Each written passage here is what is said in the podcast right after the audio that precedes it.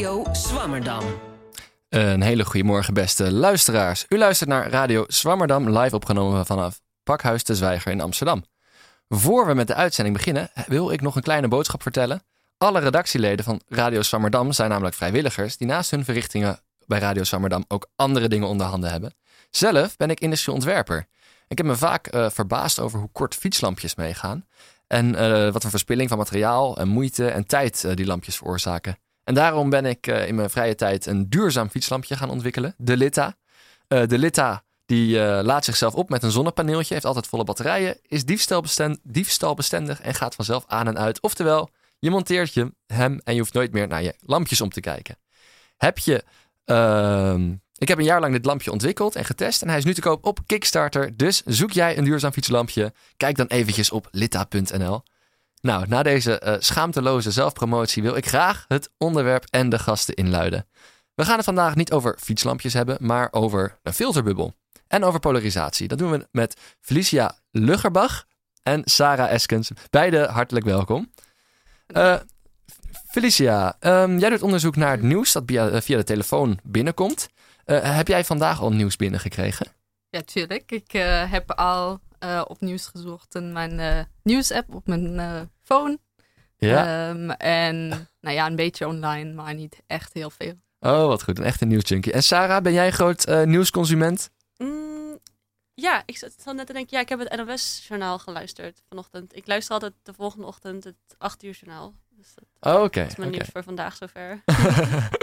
Nou, we gaan het zo meteen hebben over hoe dat, uh, hoe, hoe de, hoe dat gefilterd wordt. Uh, aan tafel zit ook uh, Lianne Hoijmans, welkom. Goedemorgen. Goedemorgen. Uh, hoe bewust ben jij uh, van jouw persoonlijke nieuwsbubbel? uh, filterbubbel. Um, nou, ik ben redelijk analoog ingesteld. Dus ik luister heel veel uh, Radio één live. Uh, ik luister in principe geen podcast. Kijk het N O S-journaal, het liefst ook live, om acht uur. Um, en um, ik lees de krant. Dus ik snap, het, is, het wordt gefilterd. En, en maar Facebook, wel door een... doe je eraan? Dat deed ik wel, maar nu eigenlijk niet meer. En ik heb ook geen nu punt n l pop-ups en zo. Nee. Dat doe nee. ik allemaal eigenlijk. Nee, ik vind het allemaal heel stressvol. Nou, oké. Okay. Goed. Ik weet ik niet echt bewust. Je, je bent nog niet volledig ingesloten als ik dit zo hoor. Nee, ik hoop van niet. Uh, Felicia uh, Loggerbach. Loggerbach, ja. Loggerbach, ja. Geboren in Duitsland, uh, anderhalf jaar in Nederland. Uh, ja, iets langer, maar ik uh, was eerst op de U B A voor mijn research master. En dat is een heel internationaal programma, dus daar leer je helemaal geen Nederlands. Nee. Um, nee, en ik zit nu op de V U als een P H D-student. Kijk, wat goed. Ja, ja. ja nou, de, de, ontzettend veel respect dat je dit interview in het uh, Nederlands uh, gaat doen. Uh, als het even niet lukt, geneer je niet. Uh, praat in het Nederlands, in het Engels of in het Duits. Uh, wie weet, verstaan de luisteraars dat ook. Um, even kijken. Jij hebt het over, j- jouw onderzoek maakt deel uit van een groter project. Inside the Filter Bubble, a, frame- a framework for deep semantic analysis of mobile news consumption traces. Jo. Ja, heel lange titel. Maar, een hele uh, lange titel. Ja, nee, we, we werken met uh, onderzoekers van de V U, maar ook van de U B A. En uh, uit heel veel verschillende vakgebieden. Dus uh, ook met linguistics en uh, communicatiewetenschap, daar zit ik in. Uh, maar ook ja, heel veel uh, computational analysis. Een heel multidisciplinair team. Ja, ja, dat is echt belangrijk voor dit ja. thema. Want uh, nou ja, je moet heel veel uh, digital traces gaan analyseren. Dus de nou ja, digitale voetsporen ja, van mensen. Voor we daarop komen, ja. laten we heel even één stapje terugnemen. Uh, veel mensen, je hoort het wel, een filterbubbel. Ja. We hadden het er net ook over. We denken dat we weten wat het is. Maar uh, wat is het? Um, hoe groot is het? Wat zijn de grenzen oh, ja. van de filterbubbel? Waar begint het en waar houdt het op? Ja, dus niet uh, echt super makkelijk, want uh, je hebt heel veel onderzoekers die het daar ook voor jaren al over hebben. Um, maar nou ja, um, je hebt algoritmes en die gaan aanbevelingen doen aan jou um, over wat je nou ja, graag wilt zien en waar je interesseerd in bent. En uh, als je bijvoorbeeld op een nieuwssite gaat, dan uh, gaat um, een algoritme um, door je klikgedrag zien waar je aan interesseerd bent. En je iets aanbevelen wat erop lijkt. Dus um, als je op politieke nieuws klikt, dan krijg je meer politieke nieuws. G- gebeurt dat al op nieuwsites? Um, ja, niet heel vaak. Maar we hebben dit in Nederland meer en meer. Uh, door um, personalisatie bijvoorbeeld uh, op je locatie en do- dit soort dingen.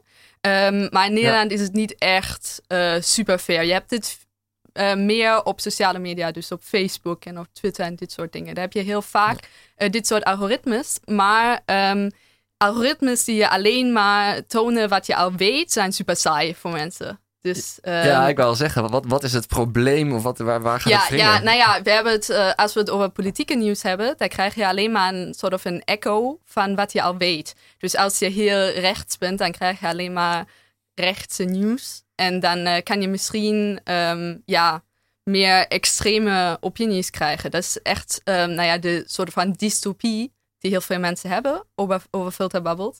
Maar we hebben dit niet echt, want um, nou ja, als algoritme, algoritmes dit uh, zouden doen, dan is het super saai voor mensen, want ze willen ook uitdagingen krijgen. En ze willen ook iets zien wat niet alleen is wat ze al weten. Dus uh, als je bijvoorbeeld een, nou ja, een boek koopt, uh, Harry Potter vijf, en een algoritme toont je, ja, je wilt misschien ook Harry Potter zes hebben. Ja, de, uh, dat weet ik al. Uh, ik wil misschien iets dat nou ja, erop lijkt, maar niet echt helemaal hetzelfde is. En uh, nou ja, de nieuwsmedia weten dit al. Dus ze weten, uh, als we alleen maar super um, nou ja, eenzijdige nieuws gaan tonen, dan uh, vinden mensen dat helemaal niet leuk. Ze willen echt iets diversers, iets gebalanceerders hebben. Ja. En, um, ja, en ook over filterbabbels in, in Nederland. Um, we hebben al gehoord dat heel veel mensen niet alleen maar online hun nieuws krijgen. Um, en ook, zoals Sarah bijvoorbeeld zei, um, je hebt het N O S-journaal of je hebt uh, radio. En als je dit soort massamedia ook heel vaak gebruikt, en um, speciaal publieke omroepen, dan krijg je niet alleen maar algoritmisch um, gefilterde nieuws. Ja, dus dat is een, een goede zaak tegen de filterbubbel dat ja. wij uh, dat hebben. Ja, echt. Um, en dan krijg je uh, veel meer informatie dan alleen maar op je Facebook-feed bijvoorbeeld. Ja. Ja. Ja. W- wat zijn symptomen als jij in een filterbubbel zit?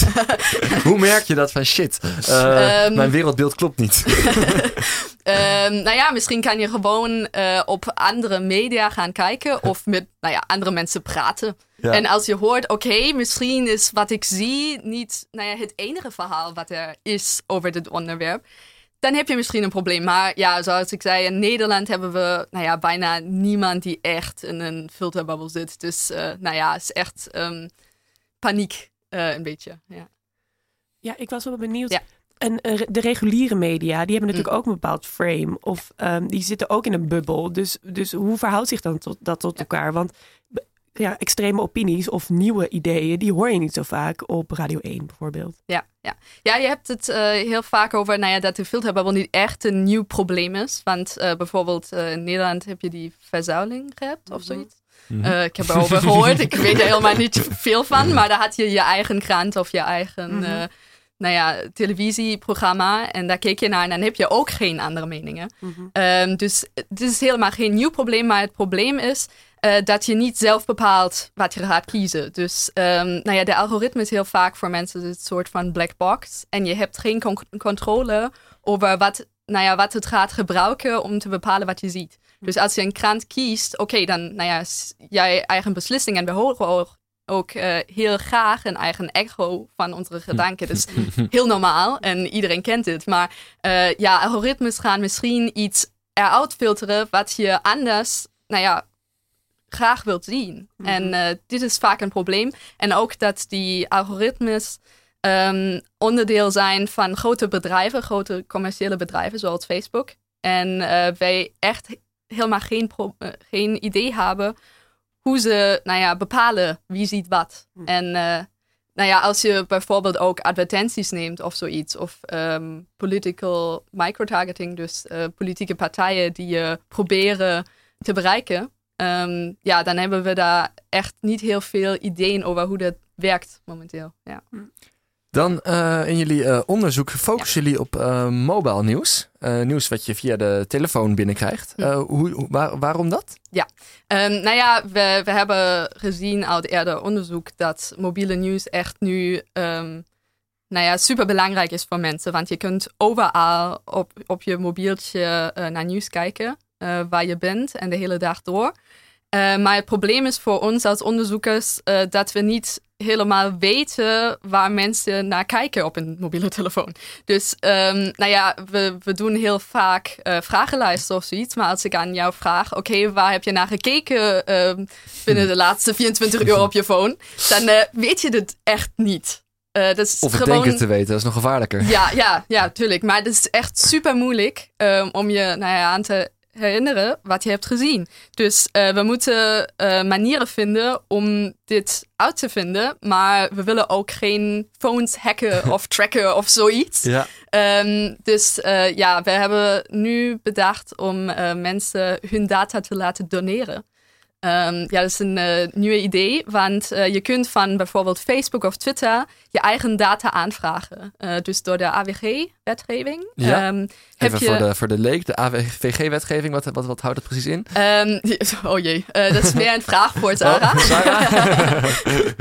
Ja, heel kort. Uh, de A V G, de Algemene Verordening Gegevensbescherming, dat is een nieuwe Europese wet over het gebruik en de bescherming van persoonlijke gegevens. En een van de rechten die je hebt op basis van de A V G is dat je bij het bedrijf wat jouw persoonlijke gegevens verwerkt, kan je die gegevens opvragen.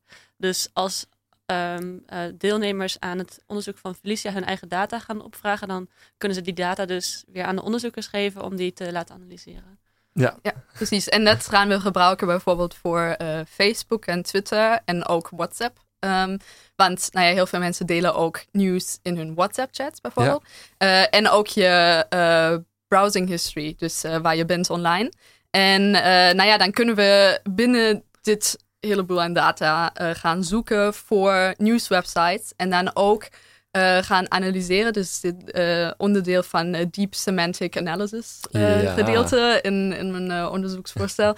uh, uh, Ja, ja, daadwerkelijk de inhoud gaan analyseren die mensen zien op hun phone. Ja, en dat is dan kwantitatief, niet kwalitatief. Uh, ja, heel veel kwantitatief. Want nou ja, ik uh, vind het echt leuk om code te schrijven en dit soort dingen. Ja. uh, maar we hebben ook uh, twee masterstudenten in ons uh, project die misschien iets nou ja, dieper gaan ja. en ook uh, interviews gaan ja. uh, doen. Um, en hoe, hoe komen jullie aan jullie mensen? ja, ik moest, ik moest gelijk aan mensen heel, de, denken, heel goede vraag, denken ja. die hun bloed doneren. Maar ja, je hebt ook dus mensen uh, die hun data doneren. Ja, ja, ja. Ook net zo nobel. Ja, zo, um, nou ja, we gaan nu um, nou ja, binnen twee maanden of zo beginnen met een um, mobile lab.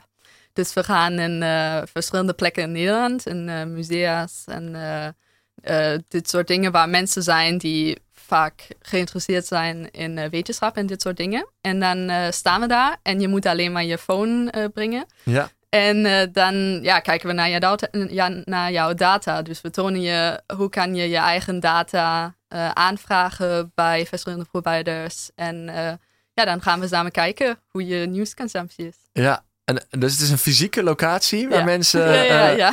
in, in goede ja, we, vertrouwen een telefoon afgeven? Uh, niet afgeven. Oh. Uh, we, we zitten naast je en je hebt je uh, mobiele telefoon. En dan gaan we hem aansluiten aan onze laptop. Ja. En je kijkt naar je eigen data en kunt zelf bepalen welke um, data je wilt doneren aan ons. En we gaan het natuurlijk uh, anonimiseren en dit soort dingen. En we hebben ook een ja. uh, ethische committee voor dit. Maar Um, Ja, we gaan rond Nederland en ik denk dat het uh, wel echt leuk zou worden. Um, ja. ja. en, en, en wanneer? Dit gaat over twee maanden?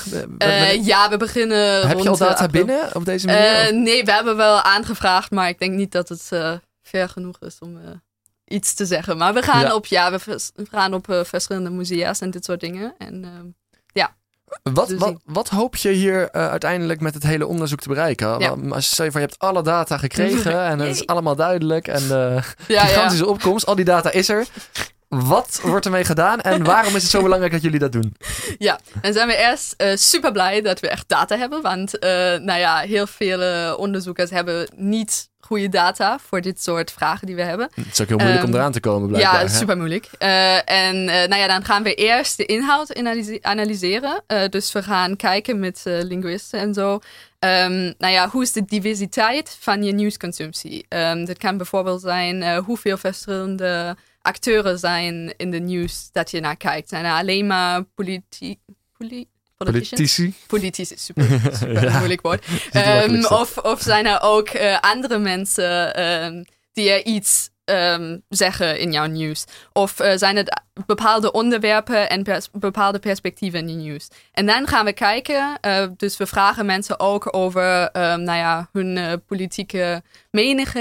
En ook over wat ze denken, wat andere mensen in Nederland denken over een bepaald onderwerp.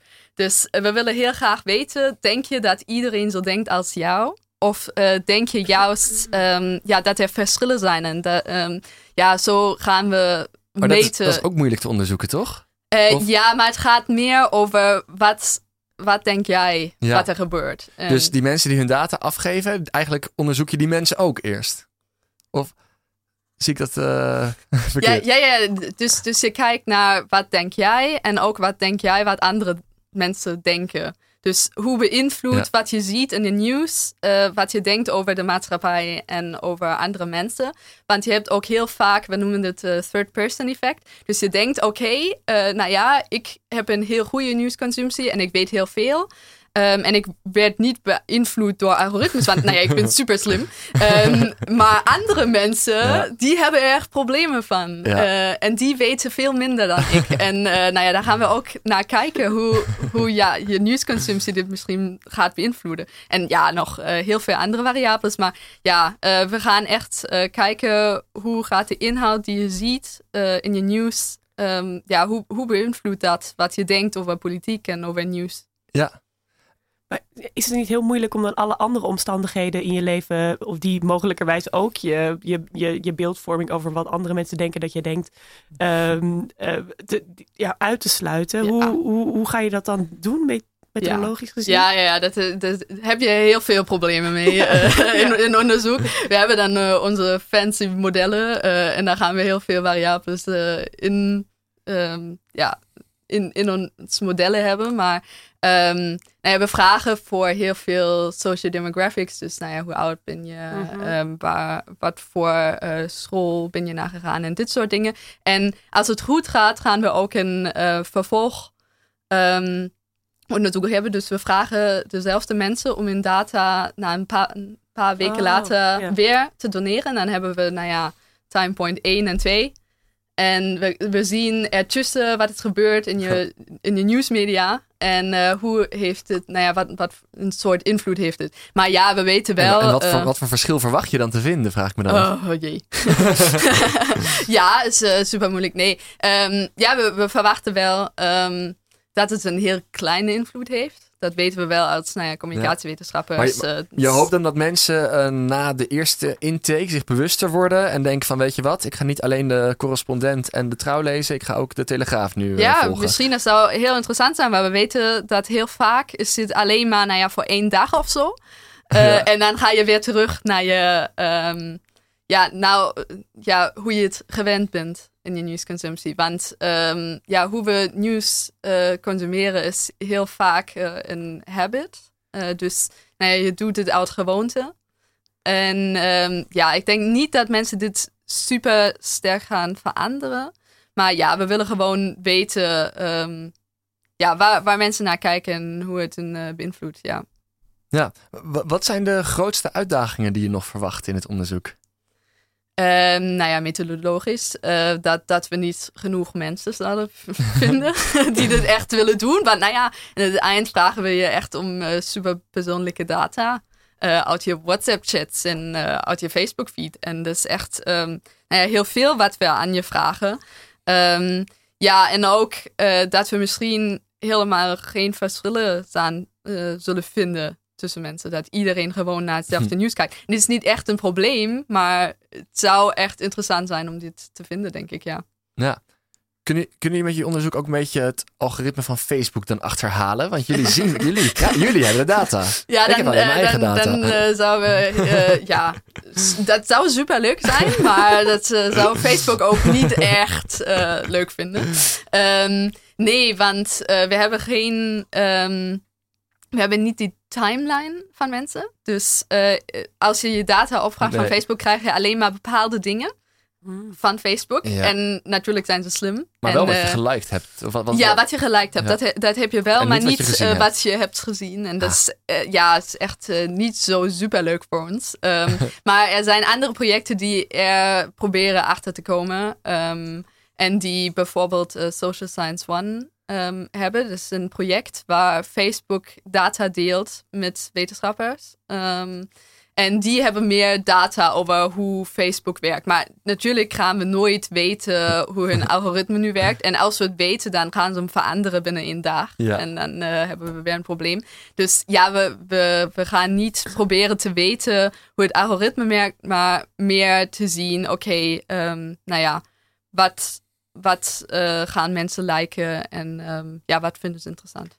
Ja, maar dat is. Ik, als, ik, ik zit nu niet zo vaak meer op Facebook. Ik ben nu van Instagram. Mm-hmm. Uh, dat is ook volgens mij van Facebook. Uh, maar ik vroeg me dus. Uh, ik like niet altijd alles wat ik zie. Mm. En soms lees ik het dan wel helemaal. En dan vind ik me er enorm over op. Maar dan denk je toch altijd een soort van... ja, maar straks zien andere mensen dat ik het geliked heb. Dus dat doe je dan toch niet. Dus dat is echt best wel een groot... Die zelfcorrectie of zo, mm. of die sociaal wenselijk gedrag... Die, die hou je er dan... Ja, dat zit dan niet in je data. Ja, ja dat klopt. Uh, en je bent al heel fair in je reflectie... over de algoritme van Facebook en Instagram. Um, en je hebt echt... Ja, je hebt bepaalde... Um, Nou ja, categorieën van mensen uh, die heel veel liken en die super actief zijn, zijn op uh, social media. En je hebt ook mensen uh, die gewoon ja, meer passief kijken. uh, ja. of, of die nou ja, weten dat uh, wat ze liken ook uh, gaat um, opslagen op uh, andere uh, profielen. En ja, we weten al dat er verschillen zijn tussen mensen. En ja...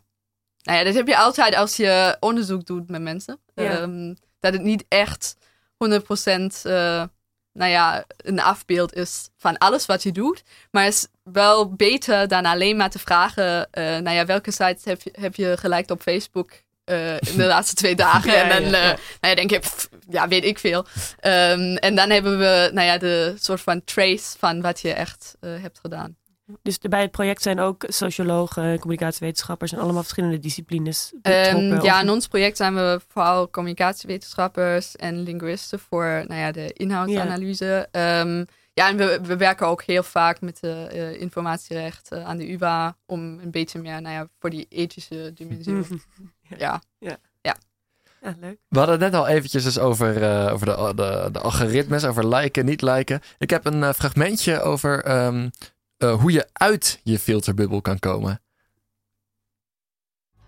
So, how do you get out of your filter bubble? One way is simple. Read stuff from the other side. If you're right-wing, check out left-wing accounts, or vice versa. You can also fool the algorithms.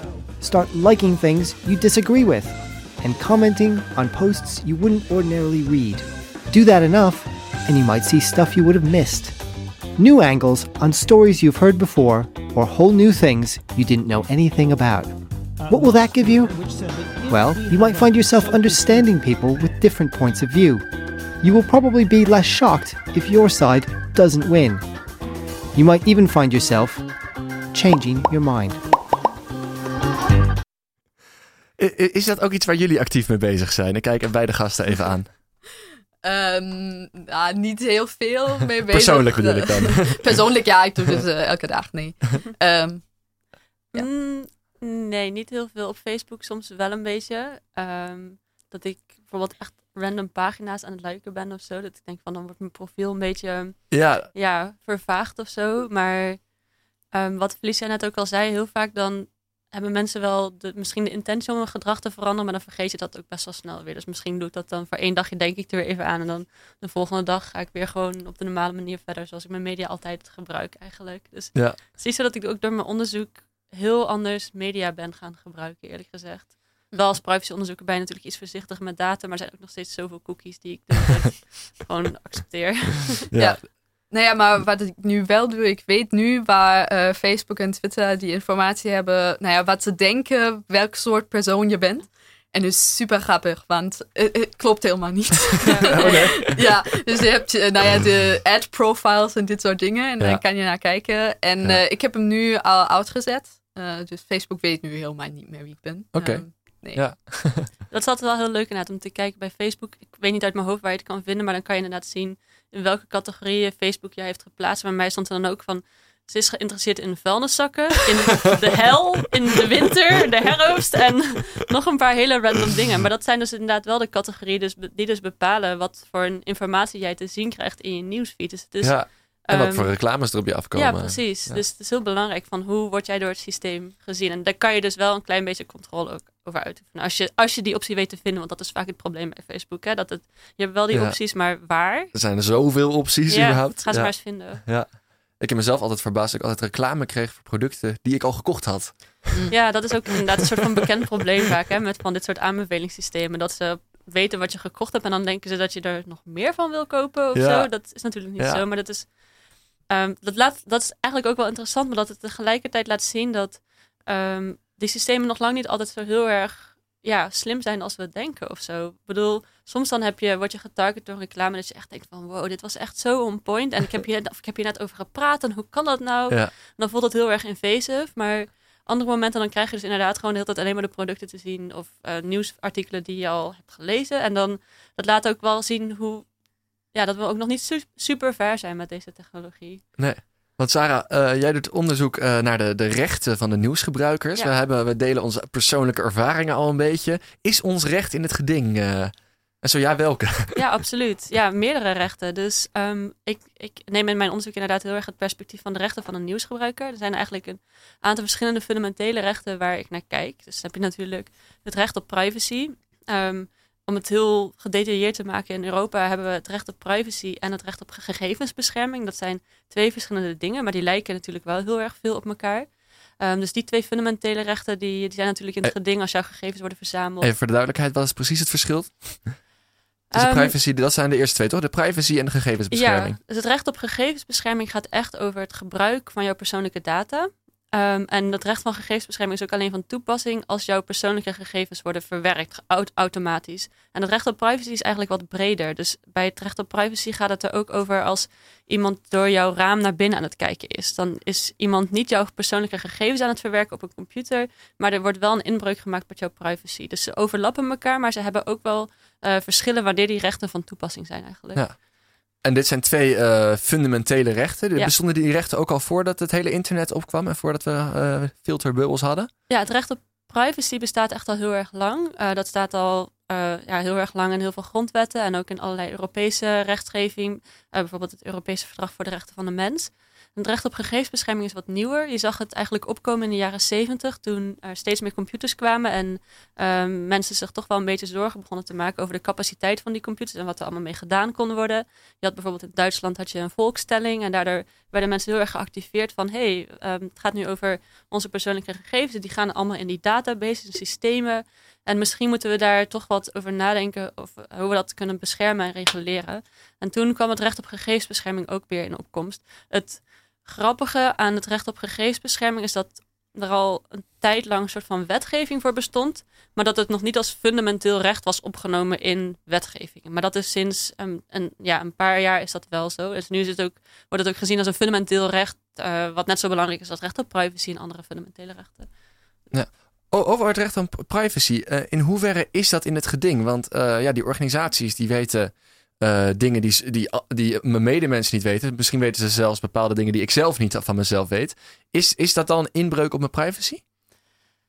Nou ja, ik denk dat je dat zelf al wel aangeeft. Hè? Het is een inmenging met je privacy in ieder geval. Ja, um, maar dat ju- juridisch is toch altijd of ja of nee? Dat, of is nee, dat niet zo ja, juist va- dat, is, okay. dat, dat is juist ook het interessante aan het juridisch onderwerp. Toen ik ging studeren, toen was ik ook zo naïef om te denken dat het juridische werk vooral toepassen was van regels. Maar het gaat ook heel veel over het uitleggen van regels. Dus heel vaak over proberen te begrijpen onder welke omstandigheden dit nou een ja of een nee is. En wat we allemaal moeten weten.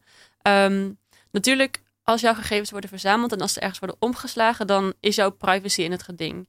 Maar omdat we wel heel veel wetgeving daaromheen hebben, um, waar bedrijven aan moeten voldoen, is het niet zo dat er altijd een echte inbreuk met je privacy is. Dus juist omdat je privacy wel wordt beschermd door ja. bijvoorbeeld die Algemene Verordening Gegevensbescherming. Ja. Uh, maar als bedrijven zich daar niet aan houden of uh, als ze toch andere dingen gaan doen met je data, dan, dan, dan kan je ook echt spra- spreken van een inbreuk. Dus het is... Ik, Ik weet dat het allemaal heel erg juridisch precies ja. klinkt, maar dus is een verschil ah ja, tussen wanneer, je, wanneer dat recht aan het werk is, laat maar zeggen, en wanneer dat recht ook echt, wanneer er echt een inbreuk op dat recht is, ja. waardoor je ook recht zou hebben bijvoorbeeld op een, een vergoeding of wat dan ook, een, ja. een remedy. Dus als die gegevens opgeslagen worden, veilig bewaard... het is wel een stukje privacy, maar het wordt beschermd, dan is het goed. Maar ja. op het moment dat jij een advertentie ziet... of dat ja. een bepaalde post naar voren komt... dan wordt er iets met die informatie gedaan... wat weer uitgeschoten wordt, zeg maar... Ja. op jou of, of wie er allemaal met jou over je rug meekijkt. Ja, klopt. Ja, en dat is dus, dat is dus ook weer... wordt allemaal gereguleerd... Um, maar je geeft al gelijk aan dat het een heel erg complex netwerk is van allerlei handelingen en vaak heel veel verschillende partijen en technologieën die allemaal aan elkaar geschakeld zijn. Dus um, het is, er is vaak een soort van juridische realiteit en de werkelijkheid en die sluiten niet altijd op elkaar aan. En dat zie je ook, dat is al gelijk een probleem met privacywetgeving, ook met die A V G, de Algemene Verordening Gegevensbescherming, dat de A V G die gaat uit van een bepaald soort ideale situatie... Die, waarbij dingen netjes in hokjes zijn te stoppen. Maar dat is online helemaal niet zo. Ik bedoel, het zijn niet alleen de nieuwsmedia. Als bijvoorbeeld nieuwsmedia die, um, die zetten ook hun uh, nieuwsartikelen op social media zoals Facebook. Dan heb je al gelijk verschillende partijen die betrokken zijn bij de analyse van wat jij eigenlijk bekijkt. Dus dat maakt het gelijk ook weer die toepassing van de regels super complex. Ja. Is, is er nog uh, recente jurisprudentie over uh, spraakmakende zaken binnen, binnen dit uh, domein? Um, ja, er is bijvoorbeeld één hele interessante zaak geweest... waarbij, dat speelde in Duitsland... Um, dat was een, een soort van school, geloof ik, of een opleidingsbedrijf... die had een Facebookpagina. En via die Facebookpagina uh, bereikten zij um, ja, sommige van hun klanten... of uh, ja, mensen die dus ook lessen bij hen afnamen. En de vraag was, als die mensen via die Facebookpagina... eigenlijk in contact staan met, dat, uh, met die school... Wie is dan verantwoordelijk voor het gebruik van de persoonlijke gegevens van deze mensen? Want het is de Facebook-omgeving, maar je hebt tegelijkertijd ook die school die die pagina heeft aangemaakt. En die dus als het ware mensen naar die pagina toelokt. Ja. En toen heeft de hoogste Europese rechter gezegd dat uh, zowel de school als Facebook eigenlijk gezamenlijk verantwoordelijkheid dragen. En dat is een hele belangrijke uitspraak. Want dat betekent dat ook als ieder, heel, uh, ieder bedrijf die een pagina aanmaakt op Facebook, dus deels verantwoordelijk is... Um, Voor, voor al die dataprocessen uh, die dan in gang worden gezet. Dus die kunnen dat ook niet alleen maar afschuiven op, op Facebook. En zeggen van ja, maar Facebook moet ze gewoon aan de wet houden. Nee, ook die bedrijven hebben een verantwoordelijkheid naar hun klanten toe. Maar dat opent natuurlijk weer allemaal deuren voor eindeloze jurisprudentie. Want gedeelde verantwoordelijkheid is geen verantwoordelijkheid. Dus tenminste, dat, dat zeg ik ja, altijd. Ja. Dus hoe ga, je, hoe ga je invullen dan hoe, in hoeverre Facebook dan verantwoordelijk is... Ja. en hoeverre zo'n school verantwoordelijk is? Ja. Dat is natuurlijk dan ook weer heel moeilijk... vast te stellen. Ja, absoluut. Dus altijd weer, juristen zijn blij, want het betekent meer werk voor hun. Onderzoekers zijn ook blij, want we kunnen er weer heel lang over bakkeleien. Maar um, vaak betekent dat in de praktijk dat twee van die partijen dus eigenlijk een afspraak met elkaar moeten maken mm. over hoe gaan we die verantwoordelijkheid verdelen. Um, en daar heb je ook bepaalde terminologie voor, maar die moeten dus eigenlijk afspreken van ik ben verantwoordelijk voor dit gedeelte en jij voor dat en dat houdt dit en dit in. En uh, dat zetten ze op papier als het ware. Maar dat moeten ze dan natuurlijk ook duidelijk maken aan de, aan de gebruiker. Ja. We hebben het over de privacy en de gegevensbescherming uh, gehad. Maar we zijn nog, uh, ik heb nog twee rechten gedocumenteerd ja. uh, die we hebben. Welke zijn dat nog uh, meer? Ja, ik, waarschijnlijk zijn het er nog meer. Ik ben benieuwd of ik precies degene noem die jij in gedachten hebt. Maar je hebt het recht om informatie te ontvangen. Um, en je hebt ook het recht van vrijheid van meningsuiting. Je zou daarna... Dat, dat waren ze. Ja, je hebt ook nog het recht om je eigen mening te vormen bijvoorbeeld. Het um, vormen, oké. Okay. Ja. Dus het vormen en uiten wordt uh, los van elkaar gezien. Ja, wordt ja. los van elkaar gezien. Ja. Maar dit, dat zijn eigenlijk de belangrijkste rechten ook waar ik in mijn onderzoek in ieder geval naar kijk. Ja. Want uh, hoe zit het met het recht op informatie? Wat betekent dat precies? Ja, dat is, dat is gelijk een hele complexe vraag. En, heb ik, uh, en waar begin... komt het recht vandaan? Ja, ja nou, dat recht staat net zoals het recht op privacy... in verschillende fundamentele uh, ja, wetgevingsinstrumenten... en ook in de grondwet en dergelijke. Um, en het recht op informatie, zoals dat in de wet staat... is eigenlijk gewoon heel, heel simpel. Mensen hebben het recht om informatie te ontvangen... Uh, de vraag wat het dan precies betekent is gelijk een hele complexe vraag. Omdat daar heel lang eigenlijk niet zoveel duidelijkheid over was. Dus ik heb daar onderzoek naar gedaan om dat beter te begrijpen. En dan blijkt eigenlijk dat het recht op informatie... dat klinkt heel mooi, maar dat betekent niet heel erg veel concreet voor mensen. Dus het feit dat het recht op informatie in de wet staat... betekent niet dat als jij um, gewoon maar aan iedereen de informatie kan vragen... die jij per se wilt hebben... Je kan niet naar een nieuwsmedium gaan, naar een krant of naar een ander soort bedrijf en zegt... ik heb recht op informatie, daarom wil ik nu dat jij mij dit vertelt. Um, Het recht op informatie betekent eigenlijk meer dat de overheid bepaalde verantwoordelijkheden heeft. Dus dat noemen we dan positieve verplichtingen. Um, om ervoor te zorgen dat dat recht op informatie wordt gewaarborgd. En uh, dat wordt op verschillende, verschillende manieren wordt dat dan uitgewerkt. Dus bijvoorbeeld het feit dat we publieke media hebben. En dat de overheid ook een verantwoordelijkheid voor neemt om die, um, om die geld te geven, die te subsidiëren. En uh, dat is eigenlijk een soort van uitwerking van het recht op informatie van, van alle burgers samen. Maar je hebt dus niet als individu, in ieder geval on, maar in heel weinig omstandigheden, echt concreet een recht dat je iets kan opeisen. En het recht aan informatie betekent dus ook niet dat je uh, boos kan worden als iemand je a- alleen maar eenzijdige informatie geeft. Nee, inderdaad. Dus dat is, maar als dat op grote schaal gebeurt, dan kunnen we wel boos worden op de overheid en zeggen van, hey, jullie moeten hier gaan ingrijpen. Jullie moeten ervoor zorgen dat er een gebalanceerd mediabestel uh, bestaat waar dit soort grote ongelijkheden eigenlijk niet voortkomen. Dus het, is, het recht op informatie heeft hier vooral verplichtingen voor de overheid eigenlijk. En niet zozeer voor individuen of voor media. En dat is gelijk ook natuurlijk een interessante vraag. Want grondrechten zijn eigenlijk meestal alleen van toepassing tussen een burger en de overheid. Maar je zou je kunnen afvragen van, hé, hey, maar zou dit nou ook niet verplichtingen voor uh, private mediabedrijven moeten betekenen? Is, ja. ja, precies. Want meestal, um, misschien is dat uh, mijn persoonlijke mening, maar lijkt de overheid of het, het recht aan zich ook een beetje achter te lopen op wat er gebeurt. Is het, is het niet handiger om, dat, uh, om die verantwoordelijkheid, of als we dat toch niet bij die mediabedrijven kunnen leggen in plaats van bij de overheid? Um, ja, het klopt dat het recht vaak een beetje achterloopt. Dat, uh, maar dat is niet altijd gelijk een probleem. Want het recht is er natuurlijk ook voor om dingen stabiel te houden. En om een soort van continuïteit in de samenleving te creëren. Dus als je het recht constant gaat aanpassen op alle nieuwste ontwikkelingen, dan heb je eigenlijk geen zekerheid meer. Dan heb je geen rechtszekerheid meer voor bedrijven, voor burgers. Um, dan ga je waarschijnlijk ook te snel handelen misschien om met een soort van nieuwe ontwikkeling om te gaan. Dus het feit dat het altijd wat achterloopt, dat is geen probleem. Tegelijkertijd wat je zegt, de bedrijven hebben heel veel macht. Private bedrijven, mediabedrijven, social media en dergelijke. Dus vanuit dat perspectief is het inderdaad, zou je best een argument kunnen maken van, hé, hey, we moeten daar ook, we zouden daar eigenlijk ook ons recht moeten kunnen halen. Of in ieder geval onze grondrechten tegenover hun kunnen uitoefenen. Maar er komen wel weer allerlei andere vragen bij kijken. Daar moeten we misschien nu niet op ingaan, want dan leiden we een beetje af van de alle mediavragen en zo. Maar daar komen wel problemen uh, bij. Ja, en ik heb ook het gevoel dat de overheid misschien heel terughoudend is in het, um, in, in, in het beperken van media ook. Omdat ze nu, ja, die wil niet een soort staatspropaganda. Ja. Dat is dan een soort van de, de, de, de doemscenario. Ja, absoluut. De, maar dat helpt niet echt voor, de, voor, voor het recht op informatie. Nee, maar tegelijkertijd, kijk, de, over, de overheid is terughoudend vaak om verschillende redenen. Aan de ene kant willen ze innovatie niet belemmeren. Ze willen t- dit soort dingen zien bloeien en dergelijke technologie ontwikkelen. Maar het recht op vrijheid van meningsuiting is natuurlijk ook heel belangrijk. En uh, bij rechten gaat het eigenlijk altijd over conflicten en balansen tussen verschillende rechten. Dus aan de ene kant heeft het publiek heeft het recht om informatie te ontvangen. Maar de media hebben natuurlijk het recht op vrijheid van meningsuiting. En um, dat is gewoon een ongelooflijk belangrijk goed. Er wordt... Iedereen herkent eigenlijk een rechtspraak, zie je dat constant terugkomen in overheidsbeleid.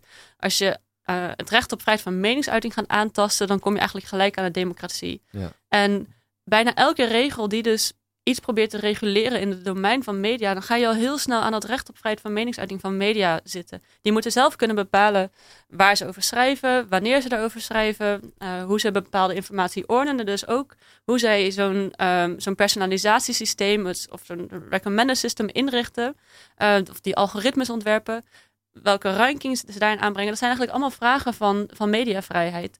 En dat is zo'n belangrijk en uh, goed voor ons, dat we daar uh, ja, heel erg voorzichtig mee zijn. En dat is ook bijvoorbeeld een van de verklaringen waarom in de Algemene Verordening Gegevensbescherming heb je bepaalde uitzonderingen specifiek voor media als die persoonlijke gegevens gebruiken. Hm. Ik heb een fragmentje uh, klaarstaan over die verantwoordelijkheid van het selecteren van het nieuws. Mm-hmm. En dan ook uh, de, de verantwoordelijkheid tussen de editors uh, versus de algoritmes. Ja, ja. In nineteen fifteen, it's not like newspapers uh, were sweating a lot about their civic responsibilities. Then people kind of noticed that they were doing something really important. That in fact, you couldn't have a functioning democracy if citizens didn't get a good flow of information. That the newspapers were critical because they were acting as the filter, and that journalistic ethics developed. It wasn't perfect, but it got us through the last century. What we're seeing is more of a passing of the torch from human gatekeepers to algorithmic ones. And the thing is that the algorithms don't yet have the kind of embedded ethics that the editors did.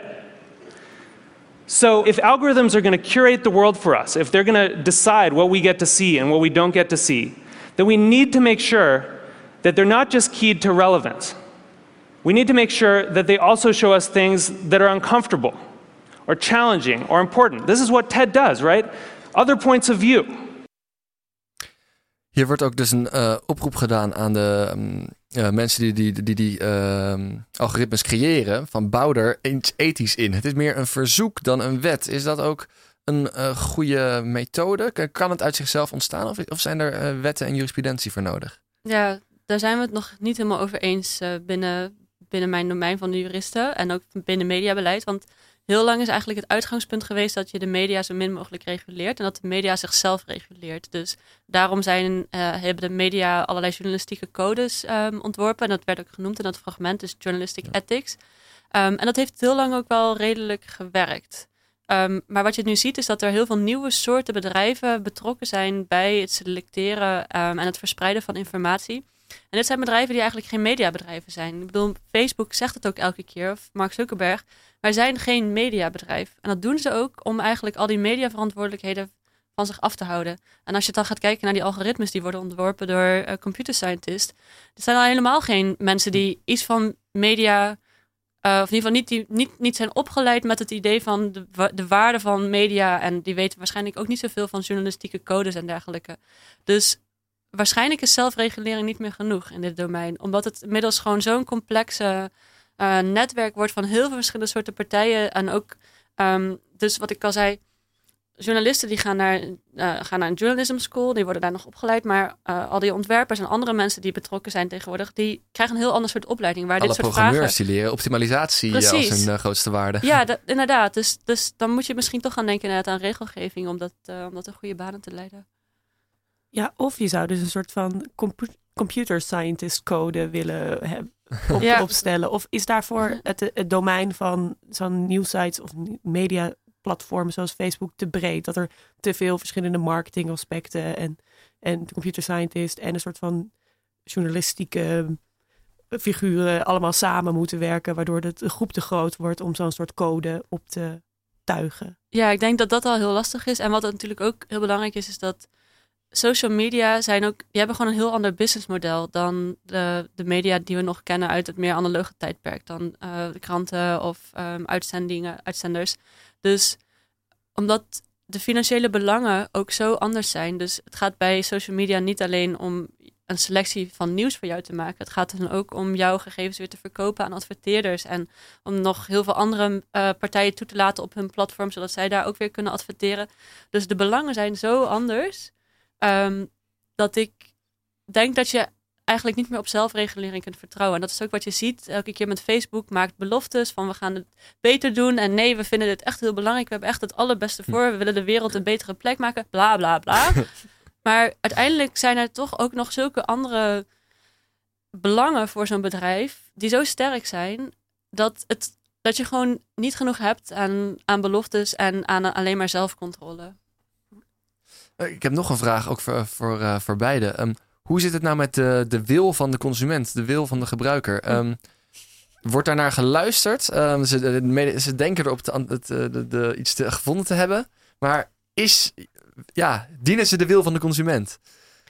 Uh, Felicia? Ja, nou ja, also, ik, ik denk voor, voor mediabedrijven hebben ze nu gezien dat alleen maar uh, te kijken naar kliks en naar mensen op hun site te houden, dat dit gewoon niet werkt. Want je wilt ook uh, abonnementen verk- verkopen of zoiets. Um, dus nou ja, als je um, mensen wilt um, binden aan een mediabedrijf, dan moet je iets, um, iets geven dat uh, oud, uitgewogen is. Is ja. dit een woord?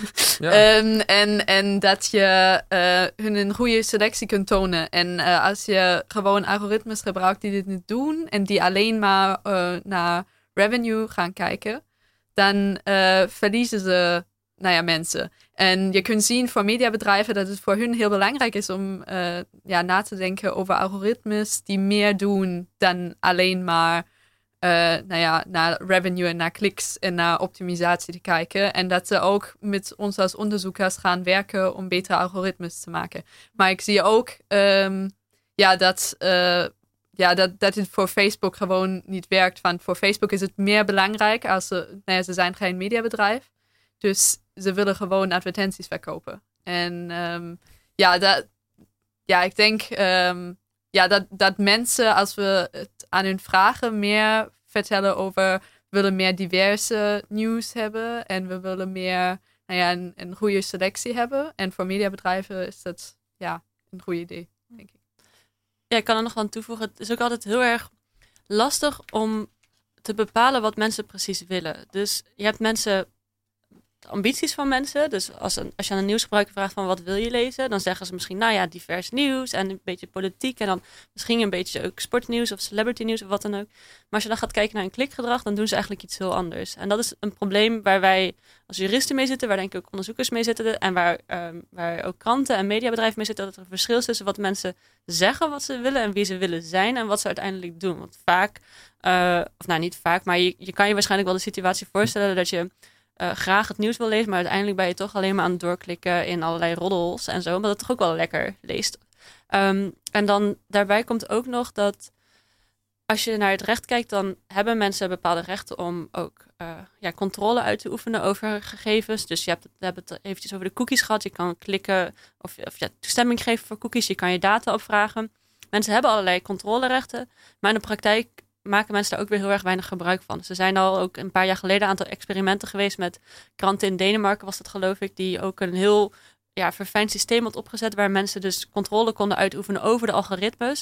Um, maar dat was gewoon eigenlijk een beetje een, een ja, dat, dat faalde gewoon, omdat mensen uiteindelijk heel erg weinig daar gebruik van maakten. Dus um, die actieve gebruiker die controle uitoefent en zo, dat is wel, dat blijft ook een heel lastig ideaal eigenlijk. Ja, want eigenlijk ga je er een beetje van uit. Als je, zeg maar, als je denkt, oh, we gaan, we gaan iets bouwen rondom de wil van de consument. Uh, je, je vertelde al dat mensen andere dingen doen dan ze eigenlijk zouden willen in de ideale wereld. Is er, moeten we niet een beetje terug naar een soort van beeldingsideaal dat dan de media, zeg maar, het volk nog een klein dat... beetje kan verheffen. Oh. Um, en dat, natuurlijk, dat, ja, dat doet een beetje inbreuk op dat idee van dat, uh, dat je zo min mogelijk censuur en zo vrij mogelijk je mening moet kunnen ontwikkelen. Maar ja, we zien ook dat, dat, dat, dat je gewoon een beetje lui bent en dat je misschien geholpen moet worden mm-hmm. om jezelf te verheffen. Ja. Ja, dat is ook um, een van mijn begeleiders voor mijn, uh, voor mijn promotieonderzoek. Die pleit daar eigenlijk ook voor. Die zegt zeker publieke media, die hebben eigenlijk een rol om uh, mensen uh, ja, een bepaald soort divers nieuws te laten zien. Ook door middel van algoritmes en al dat soort uh, digitale systemen. Um, mensen zijn dan vaak bang dat het heel paternalistisch wordt. En ook toen jij dit begon te zeggen, dacht ik inderdaad ook gelijk van... oeh, dat wordt wel heel... Weet je wel, dat de media als, als de alwetende... Uh, ja, bedrijven dan allemaal gaan bepalen wat, wat het beste voor ons is en dergelijke. Tegelijkertijd, dat is al heel lang zo. Als je bijvoorbeeld kijkt naar het acht uur journaal, dan is dat altijd een soort van mix van een serieus onderwerp en dan weer wat luchtigers. En dan weer wat serieus en dan weer wat luchtigers. Dus je ziet hier dat eigenlijk al met dat paternalisme wordt gespeeld. Ze proberen de wat moeilijkere onderwerpen te sandwichen tussen de wat luchtigere dingen. En je ziet dat ook in programmering. Dat uh, als je kijkt naar wat... Uh, wat, wat, wat Wat, het, wat, de, wat televisiezenders allemaal programmeren, zeker de publieke zenders, dan is het ook een beetje een afwisseling van serieus en, en dan weer wat luchtigere content. En daar zit eigenlijk ook al dat, dat, dat, dat, dat ideaal of dat, dat idee in van we kunnen mensen ook uh, ja, toch een beetje sturen in wat ze, wat ze zien en waar ze over lezen en horen. Ik heb zelf het idee dat we ook nog in een soort van... Uh, ja, er is nog zoveel ontwikkeling ook... Uh, in dit alles. Ik moest zelf denken, kijk, de eerste paar keer dat ik zo'n header zag van... Uh, you won't believe what happened if you watch till the end. Dan was ik tot het einde aan het kijken. Ja. Maar ik leer hier wel van, hé, hey, ja. dit is een beetje... Ja, uh, het wordt ook wel eens uh, nieuwsjunkfood genoemd. Mm-hmm. Het, het, het, het is een lekker. Je denkt van, ha, dit ga ik even consumeren en achteraf heb je net zoveel honger. Mm-hmm. Ik heb het idee dat er ook een shift is. Dat de consument ook be- be- bewustwording begint te krijgen van alle... Uh, ja... Uh, alle algoritmes die daarachter zitten en zich daar zelf tegen ja. aan het wapenen is. Is dat ook iets waar, wat jullie tegenkomen? Ja, nou ja, in uh, communicatiewetenschap hebben we het heel vaak over media literacy. Dus uh, nou ja, dat mensen meer leren over hoe, hoe ze omgaan met uh, mediagebruik en ook met algoritmes en dit soort dingen. En ja, je hebt uh, nu wel een, uh, qua generaties ook een shift. Want je hebt nu mensen die zijn opgegroeid met uh, Instagram en Facebook en Twitter. En die weten dat er een algoritme achter is. Uh, die bepaalt wat ze doen en die heel vaak beginnen om, nou ja, uh, ja uit te proberen um, wat, er, ja, wat er gebeurt als ze iets veranderen. Maar we zien ook dat uh, oudere mensen bijvoorbeeld heel vaak, uh, nou ja, dit soort clickbait dingetjes, dat ze er nog steeds op klikken, want ze hebben niet heel veel digital media literacy. Ja. En daar heb je wel programma's voor bijvoorbeeld, of uh, nou ja, dit soort radioprogramma's zijn ook uh, om mensen te laten zien, oké, okay, er zijn bepaalde dingen die kun je doen. Um, ja, om gewoon niet op de clickbait te, te, te klikken. Of, um, ja, en um, ja, in het uh, algemeen denk ik wel dat, um, dat het oké okay is om uh, mensen meer te nudgen naar meer diverse nieuwsconsumptie. Ja. Maar uh, je moet uh, wel zien dat het Uh, attractief is voor mensen. Um, dus als je als iemand um, iets ziet wat ze helemaal niet willen, dan uh, heb je vaak dit uh, tegenovergestelde effect. Dus dan gaan ze nog meer in hun eigen hoekje teruggaan. Okay, ja. hmm. Want het is nou ja, te ver weg van wat ze kennen. Dus daar moet je ook zien dat je een uh, goede balans vindt tussen mensen misschien een beetje uitdagen, maar niet ja. te ver. En, ik, ik, uh, ja. ik had hier zelf ook een idee over. Ik dacht, is het, is het geen fantastisch initiatief als er een groep mensen zou zijn die de This is not your news dot com uh, bijvoorbeeld oprichten. Ja. En er dan alleen maar berichten opzetten waarvan jij het minst uh, likely bent om er interactie mee te hebben. Ja. Dat, ik, dat je heel erg actief mensen hun wereldbeeld uh, ja, perspectief probeert te geven. Dat, dat soort dingen bestaan al wel ook. Hè? Dus er zijn wel... Er zijn, um, je, je, er zijn Um, bepaalde browser-plugins die je kan downloaden en dus uh, ervoor kan zorgen dat uh, ja, bijvoorbeeld je in Facebook Newsfeed volgens mij andere dingen te zien krijgt. En ja. er zijn ook wel onderzoekers die specifiek dit soort tools hebben ontwikkeld. Er is eentje in Amerika, die heet iets van Gobo of Globo of zo. Ik zou het kunnen opzoeken en dan kan je het in de show notes zetten of zo. Maar die dus ook uh, ja, een soort van pagina hebben ontwikkeld waar je naartoe kan gaan en waar je dan dus ook elke keer heel gebalanceerd nieuws krijgt. Dan ook van, in Amerika is natuurlijk alles ge- ge- gepolariseerd langs de lijnen van democratisch en republikein. En waar je dus dan tegengestelde meningen um, krijgt. Dus er wordt wel heel veel geëxperimenteerd um, met dit soort dingen. Dat is wel heel leuk om te zien. Ik wou nog een ander ding toevoegen over, dat, over die mediawijsheid. Want dat is ook een heel belangrijk punt, juist vanuit reguleringsperspectief. Want wat ik al net zei, vanuit dat idee van uh, mediavrijheid en uh, vrijheid van meningsuiting van media, zijn we heel voorzichtig met het reguleren van media. Wat je dus in plaats daarvan kan doen, is dus mensen uh, heel bewust maken. Dus als je gaat praten over moeten we gaan reguleren, al die algoritmes, filterbubbels, bla bla bla. Misschien niet per se die algoritmes direct of de filterbubbels, maar we kunnen wel mensen bewust maken. En we kunnen mensen leren omgaan met deze systemen. Dan heb je wel nog steeds het probleem van oudere mensen, die vaak niet onderdeel zijn van die mediawijsheidprogramma's. Um, maar dat is in ieder geval, het is in ieder geval een onderdeel van, van, een, van wat je kan, kan doen als je iets wil gaan doen. Maar heb je dan ook ideeën over hoe je dan mensen bewust zou kunnen maken? Zeg maar, denk je dan een soort pop, pop-up op, uh, op je scherm met pas op, je gegevens worden gebruikt om jouw uh, gedachten of je nieuws te sturen? Of een soort van zo'n, zo'n, zo'n soort van pas op, geld lenen kost geld na iedere advertentie? Uh, uh, ook om gewoon heel, heel simpel te beginnen, gewoon als onderdeel van school. Dus ik had op school begrijpend lezen. Wat deden we bij begrijpend lezen? We gingen gewoon hele saaie tekst lezen en dan moest je, was de vraag van wat staat er in deze paragraaf? Of vat deze tekst in één zin samen?